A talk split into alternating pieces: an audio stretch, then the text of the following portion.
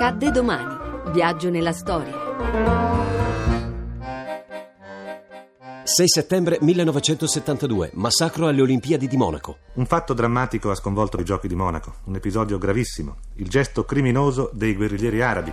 Un comando dell'organizzazione terroristica palestinese Settembre Nero irrompe negli alloggi destinati agli atleti israeliani del villaggio olimpico. Uccide due atleti che avevano tentato di opporre resistenza e prende in ostaggio altri nove membri della squadra olimpica di Israele. In cambio della vita degli ostaggi, i terroristi chiedono il rilascio di 234 palestinesi rinchiusi nelle carceri israeliane. Gli ostaggi sono nove, perlomeno così hanno detto le ultime fonti ufficiali, e per il loro rilascio i guerriglieri hanno posto una serie di condizioni e un ultimatum. La trattativa non ha dato ancora alcun risultato.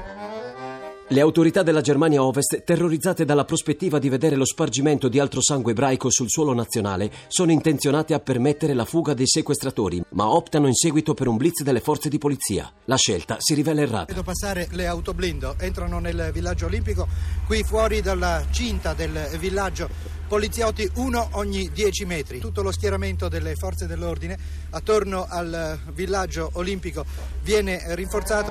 L'operazione viene gestita male. Quando il convoglio arriva all'aeroporto, la polizia tedesca entra in azione, ma perde subito il controllo della situazione. Presi dal panico, i terroristi aprono il fuoco e lanciano una bomba a mano. Quando il fumo si dirada, a terra ci sono i cadaveri dei nove ostaggi e dei cinque terroristi. I tre terroristi rimasti vivi vengono arrestati. C'è una sensazione, chiamiamola così, aumenta di minuto in minuto la tensione. Non è una cosa che possa essere scritta attraverso un comunicato, però è dalle persone che si incontrano, dall'agitarsi che c'è sulla collinetta che eh, sovrasta l'ingresso del villaggio olimpico, quell'ingresso dal quale si vede appunto la palazzina dove sono i terroristi, dicevo, c'è una tensione che aumenta con il passare dei minuti, ora ne mancano soltanto 36 allo scadere dell'ultimatum.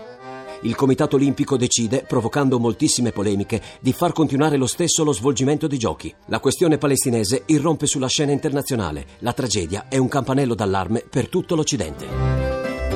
A domani da Daniele Monachella. In redazione Laura Nerozzi, le ricerche sono di Mimmi Micocci, alla parte tecnica Edmondo Cotta, la regia è di Ludovico Suppa. Il podcast e lo streaming sono su radio1.rai.it.